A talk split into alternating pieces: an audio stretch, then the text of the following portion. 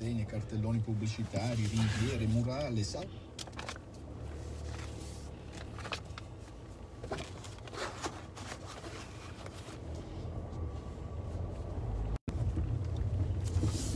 Mi hanno chiesto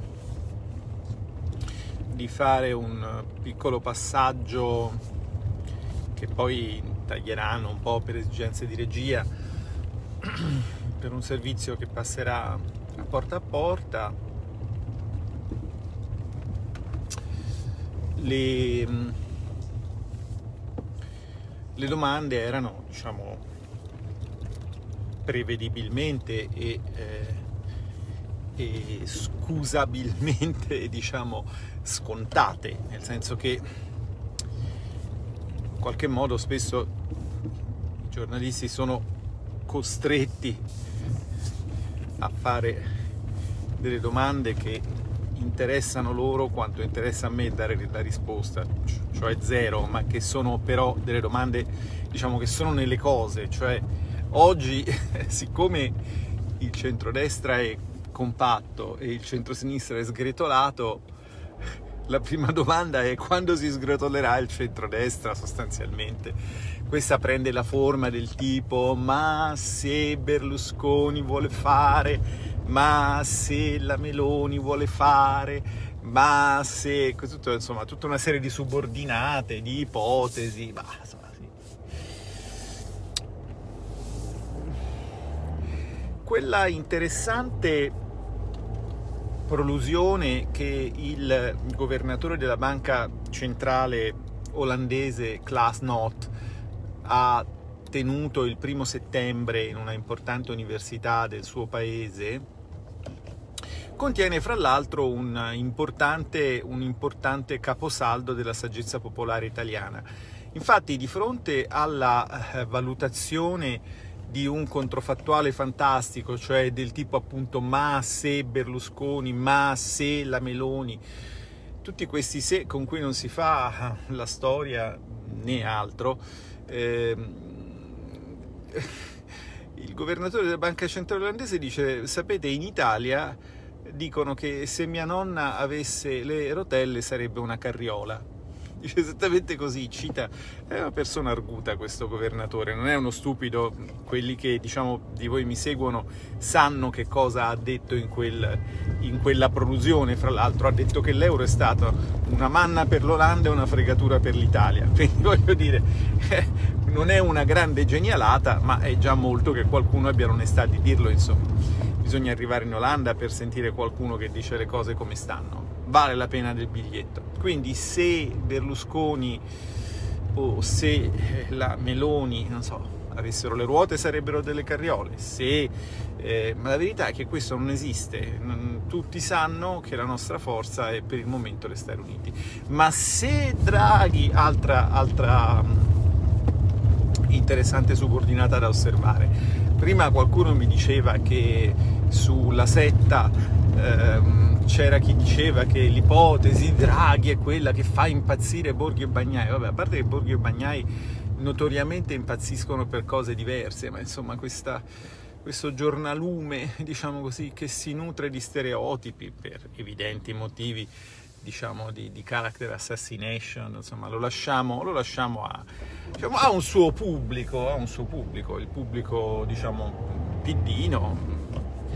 a misura dei media di cui usufruisce. Ma io voglio dire che in tutte queste subordinate, tutte queste subordinate, se Berlusconi, se Meloni, se Salvini, se Toti, se questo, se quello, se Draghi,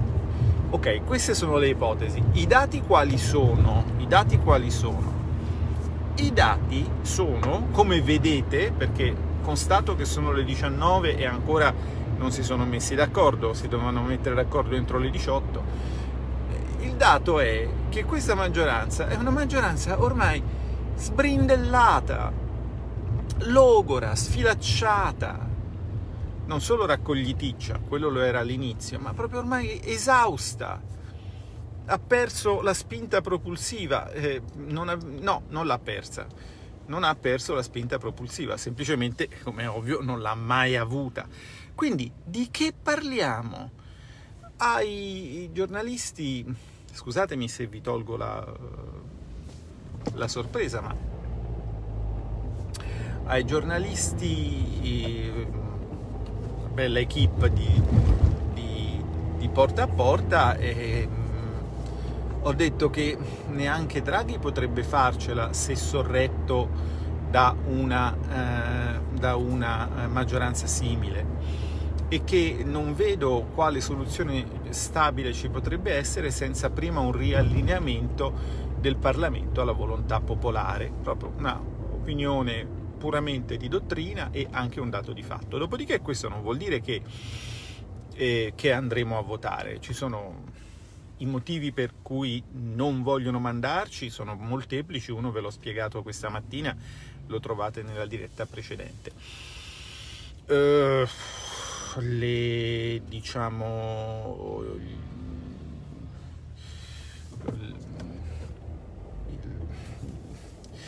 le procedure tecniche, diciamo così, per non mandarci a votare, ovviamente ci sono, nel senso che questa decisione è nelle mani di, di certe istituzioni che hanno un ampio spettro di possibilità e di, e di strade, diciamo, da poter perseguire, quella del voto non è assolutamente una via obbligata per nessuno, è solo la cosa che si dovrebbe fare se si volesse avere una soluzione stabile. Ma mm, diciamo si può anche tentare tirare a campare con altri due o tre tentativi prima dell'inizio del semestre bianco e poi si vedrà. Voglio ricordarvi però un'altra cosa, cioè che L'idea eh, del diciamo blindiamo il Parlamento perché così blindiamo il Quirinale è a mio avviso sindacabilissimo e, e, e disinformatissimo, un po' naive. Nel senso che io non sono assolutamente sicuro che il Parlamento in questa composizione sarebbe necessariamente un Parlamento pronto a rieleggere un Presidente della Repubblica del PD, posto che questo sia l'obiettivo che qualcuno si pone in questa fase e cui sta sacrificando eh, diciamo, eh, l'esigenza della governabilità, l'esigenza di dotare il Paese di un governo più saldamente ancorato alla volontà diciamo così, quella che una volta si chiamava la volontà della nazione, insomma. Adesso, dopo tutti questi smottamenti, quali siano i numeri non lo so, ma all'inizio di questa storia i numeri eh, avevano visto una maggioranza giallo-verde e chi lo sa quante altre cose possono succedere da qui al 2022. Quindi Sinceramente, se da un lato sono, ehm, diciamo, ammiro la, l'intelligenza strategica di chi ehm, governa o più esattamente sgoverna l'oggi avendo in mente quel domani, eh, indubbiamente un po' di lungimiranza è importante Dall'altro però mi chiedo quante queste tattiche siano effettivamente destinate ad avere successo. Non lo so, lo vedremo. Che cosa vi devo dire? Io di queste cose ne capisco oggettivamente meno di molti di voi, perché come sapete sono arrivato a occupare il mio seggio in Parlamento attraverso un percorso non particolarmente tortuoso, piuttosto rettilineo, ma che non prevedeva che io ci arrivassi, perché prevedeva che io continuassi a fare il mio lavoro di intellettuale che anima il dibattito su certi temi. A proposito dei temi di cui mi occupavo, scusatemi se salto di palo in frasca, oggi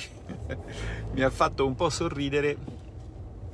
il messaggio che ho ricevuto da un amico che lavora in una istituzione finanziaria italiana piuttosto importante che mi diceva guarda questo qui ti ha, ti ha rubato uh, l'idea ti ha rubato il grafico e non ti cita. Um, effettivamente su Twitter eh, uno Sven qualcosa o Lars qualcosa adesso non mi ricordo insomma uno con un nome da danese eh, da norvegese insomma da scandinavo eh, aveva eh, pubblicato um, un grafico, un grafico che avevo pubblicato nel 2013 sul mio blog e che poi era stato il punto di inizio di un cammino che mi aveva portato a pubblicare nel 2016 ehm, su, mi sembra, l'International Journal of Applied Economics, non mi ricordo, una di queste riviste così, medie, eh, di Taylor and Francis, eh, un articolo sul declino dell'economia italiana. La grande scoperta, in realtà per il momento ancora un po' nebulosa nella testa del nostro amico uh, vichingo, eh, è che ehm, l'adesione all'euro ha danneggiato l'Italia. Pensate un po', come vi ho detto e come sapete voi che siete europei, non europeisti, questa cosa ce l'ha ricordata a giugno il premier belga, ce l'ha ricordata a settembre il governatore della banca centrale olandese, ce la ricorda a febbraio il chief economist di una delle prime 12 o forse 15 banche eh, europee e ovviamente la più grande della Scandinavia che comunque è un bacino diciamo non banale di paesi, di paesi ricchi quindi insomma un'istituzione finanziaria comunque importante più si va avanti e più ce la ricorderanno e più questo tema eh, ritornerà, ritornerà, centrale nel dibattito. Ma eh, nel dibattito, quale dibattito? Eh, nel dibattito pubblico italiano no, perché qui siamo in un regime. Nel dibattito degli altri paesi sì, vi ho appena ricordato chi e con quale e quanta autorevolezza si è espresso evidenziando l'esistenza di un problema. Ora, i problemi non è che si risolvono negandoli, i problemi si risolvono parlandone, soprattutto se sono problemi, diciamo, politici, eh, perché non può esistere una soluzione di un problema politico senza eh, la volontà di, di, di, di condividere e di, cercare dei percorsi, dei percorsi insieme, siccome siccome la moneta è un'istituzione umana e politica, mh, mm, mi sembra evidente che negare un dibattito su questo tema non ci porterà da nessuna parte. Però, mh, mm, che cosa volete che vi dica? Eh, la consapevolezza cresce e alla fine eh, chi l'avrà negata ne pagherà anche il costo politico. Tutto qui. Mm Dopo magari scrivo al simpatico vichingo per chiedergli che cosa crede di aver capito, perché secondo me in realtà il dibattito cosiddetto internazionale su questi temi è molto indietro, ma è un assente giustificato. Mi sembra abbastanza evidente che eh, diciamo, siano più avanti nello studio di una fregatura quelli che l'hanno presa piuttosto che quelli che l'hanno data a quelli che l'hanno data in effetti converrebbe tacere, far finta che vada tutto bene. E come già vi ho spiegato diverse volte, il motivo per cui in questo momento al nord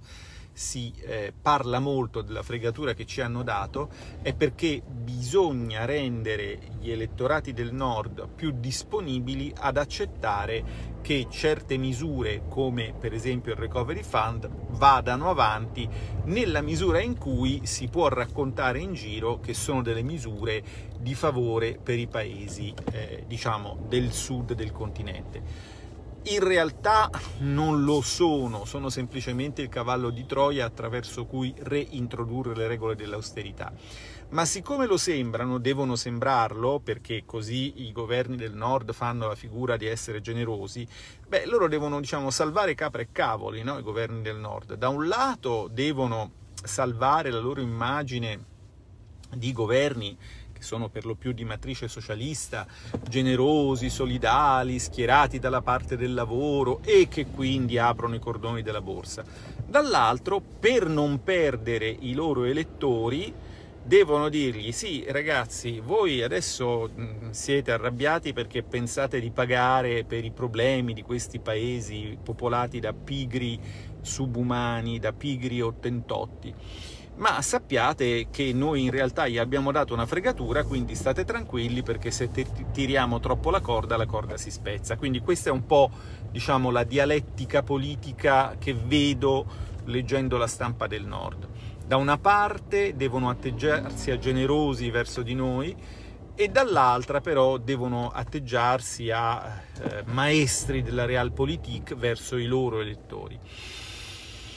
un sentiero stretto, diciamo come avrebbe detto il, il, il, compianto ministro Padoan, compianto in quanto ministro, non in quanto, non in quanto Piercarlo che è ancora vivo e vegeto, perché anche Pier Padoan ha fatto, Piercarlo ha fatto cose buone, per esempio ci disse con grande franchezza che non esisteva una relazione comprovata fra eh, i limiti all'uso del contante e la, e, e la lotta all'evasione, bontà sua.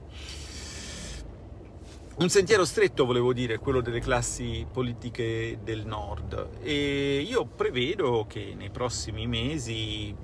gli esperti del giorno dopo, non so, qui da noi, insomma, se ne potrebbero citare a carrettate, insomma,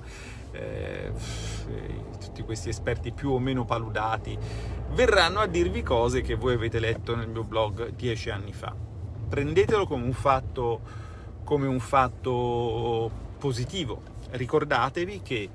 esattamente come eh, Perry Anderson ci mostra nel suo saggio di gennaio sulla London Review of Books, che è stato ripreso e tradotto in italiano per i diversamente europei da voci dall'estero, quello che si intitola Ever Closer Union, dove lui sostanzialmente ci spiega che eh, eh la classe dirigente dell'Unione Europea nelle fasi nascenti del progetto era largamente composta da nazisti in senso tecnico, cioè eh, francesi di Vichy, eccetera, eccetera. Ma lì il problema era molto semplice. Se tutta la Germania, con limitatissime eccezioni, era stata nazista, tutta l'Italia, con limitatissime eccezioni, era stata fascista, mezza Francia era stata vicista, eccetera, eccetera, beh, la minestra la devi fare con gli ingredienti che hai. Se negli ultimi 10-20 anni chi aveva fatto un percorso di crescita nella pubblica amministrazione l'aveva fatto all'interno di un regime, mi sembra abbastanza ovvio, tenderei a dare per scontato che eh, quando si passasse alla, nuova, alla costruzione di un nuovo, di un nuovo uh, progetto eh, ci si sarebbe dovuti ovviamente avvalere di nazisti, fascisti, viscisti, ovviamente, ovviamente perché non c'era altro. E cosa fai? Metti a capo di gabinetto il ministro, eh, non so, la figlia della portiera perché è stata una staffetta partigiana ma non conosce eh, diritto amministrativo, non, non, non, non sa la differenza fra un decreto legge e un decreto legislativo, è evidente che non puoi. Ci prendi, prendi un bel nazista, un bel fascista che sa la differenza fra un decreto legge e un decreto legislativo, che conosce i, i, i codici e le leggi e, e, diciamo così, speri che eh, i suoi amori di gioventù se li dimentichi e che collabori a un nuovo progetto. Ecco, quello che il lato inquietante dell'articolo di Perry Anderson non è tanto la banalità che diciamo, l'Europa nasce come progetto, fra l'altro anticomunista, fortemente sponsorizzato dagli Stati Uniti d'America, quindi come dire, in qualche modo anche questo contribuiva a far cercare il bacino dei volenterosi più fra i nazisti che fra altri, insomma, tanto per essere chiari. La cosa, la cosa inquietante non è tanto questa, che è una banalità, torno a dire, come dice sempre il nostro Matteo, si fa la minestra con gli ingredienti che si hanno. No, la cosa inquietante è vedere attraverso quali tipo di meccanismo in realtà, in realtà eh, il, i, i, diciamo, oh, eh, il progetto inizialmente ha preso una torsione eh, che andava lontano dalla lettera e probabilmente anche dallo spirito dei trattati proprio per la presenza di persone che in realtà avevano una visione del mondo, quella che oggi chiameremmo globalista, liberista, insomma, e che erano proprio quella roba lì. Tra l'altro, appunto, la cosa che manda in cortocircuito la sinistra sono le considerazioni di Hobsbawm su, sul fatto che effettivamente eh, nonostante si dica la, la, banalità che le guerre del XX eh, secolo sono state causate dai nazionalismi, eccetera, eccetera, in realtà il nazismo aveva, a partire da un certo momento, appreso una decisa vocazione internazionalista. Eh, c'è nel nazismo un'esplicita rivendicazione di una dimensione internazionale di un progetto di unificazione europea. Questo c'è, è nella storia, è negli atti. Può dare fastidio, può urticare, ma non parlarne, anche qui, non serve, non serve a... non serve a molto. E quindi, riavvolgendo, riavvolgendo il nastro di questa conversazione, mi sono distratto perché ci sono dei lavori in corso, deve essere saltato qualche, qualche tubo dell'acqua perché siamo in un paese che ormai si sta, si sta, si sta disfacendo. Um, risalendo uh, lungo, lungo, questa conversazione che mi ha portato a ecco, ehm, e rifacendomi al principio che ehm, appunto la minestra si fa con gli ingredienti che si hanno, voglio essere molto franco con, con, con voi, con quelli che auspicano un cambiamento e che qualche volta lo fanno con dei toni sinceramente inappropriati. Cioè voi dovete chiavarvi in testa un concetto molto semplice che esattamente come diciamo l'Italia antifascista è stata cost- ricostruita con una pubblica amministrazione composta da fascisti esattamente come l'Europa della pace e della fratellanza è stata composta con una classe dirigente di nazisti e viscisti. E noi dovremo ricostruire il nostro paese con una classe dirigente che sarà stata europeista. Ci potremo fidare del fatto che una classe dirigente che ha negato e ad anzi addirittura demonizzato l'esistenza dell'interesse nazionale sia in grado di interpretare questo interesse nazionale in una prossima futura fase storica? Secondo me no, non potremo fidarci, anche perché, come dice molto saggiamente uno dei miei fratelli, chi nasce tondo non muore quadrato. Ma avremo altra scelta? No, no, sinceramente no. cioè, ove mai io atterrassi eh, fra tre legislature in un ministero, preferirei avere eh, come eh, capo di gabinetto uno dei tanti, diciamo, europeisti acritici, analfabeti funzionali dell'economia e della scienza politica, ma ben formati in diritto amministrativo, che attualmente vedo in quelle posizioni, piuttosto che l'equivalente della staffetta partigiana, qualcuno di quegli sciroccati con la bandierina che vedo su Twitter che pensano di sapere tutto ma che non hanno le competenze tecniche. Cioè il vero problema qual è? Eh, il vero problema nel diciamo, portare a termine un progetto di cambiamento è la volontà e la coesione, la lucidità di visione della classe politica che deve in qualche modo riuscire a esercitare una funzione di controllo sulla classe amministrativa e di indirizzo sulla, sul ceto amministrativo e lì probabilmente qualche aggiustamento, qualche riforma può aiutare. E poi naturalmente sono le condizioni al contorno, nel senso che un paese come il nostro non può pensare di eh, diciamo essere arbitro del proprio destino in, totale, in un totale diciamo, vacuum di relazioni internazionali. Ci devono essere delle condizioni che garantiscano che un certo percorso di, di ricostruzione del paese può essere, può, essere, può essere, preso. E paradossalmente quelli che sono dei nostri punti di eh, debolezza eh, Pensate ad esempio a, al debito pubblico che è, che è, così enorme. In questo gioco di eh, relazioni internazionali mh, mm, diventano probabilmente anche dei punti di forza. Anche lo stesso fatto che così tanti paesi abbiano interessi economici nel nostro paese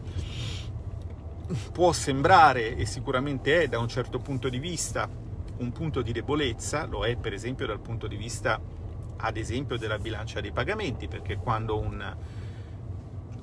non residente esercita un'attività economica in Italia, poi tenderà a rimpatriare i proventi di questa attività economica nel suo paese e questo sarà eh, per la bilancia dei pagamenti italiana un'uscita e quindi qualcosa col segno meno.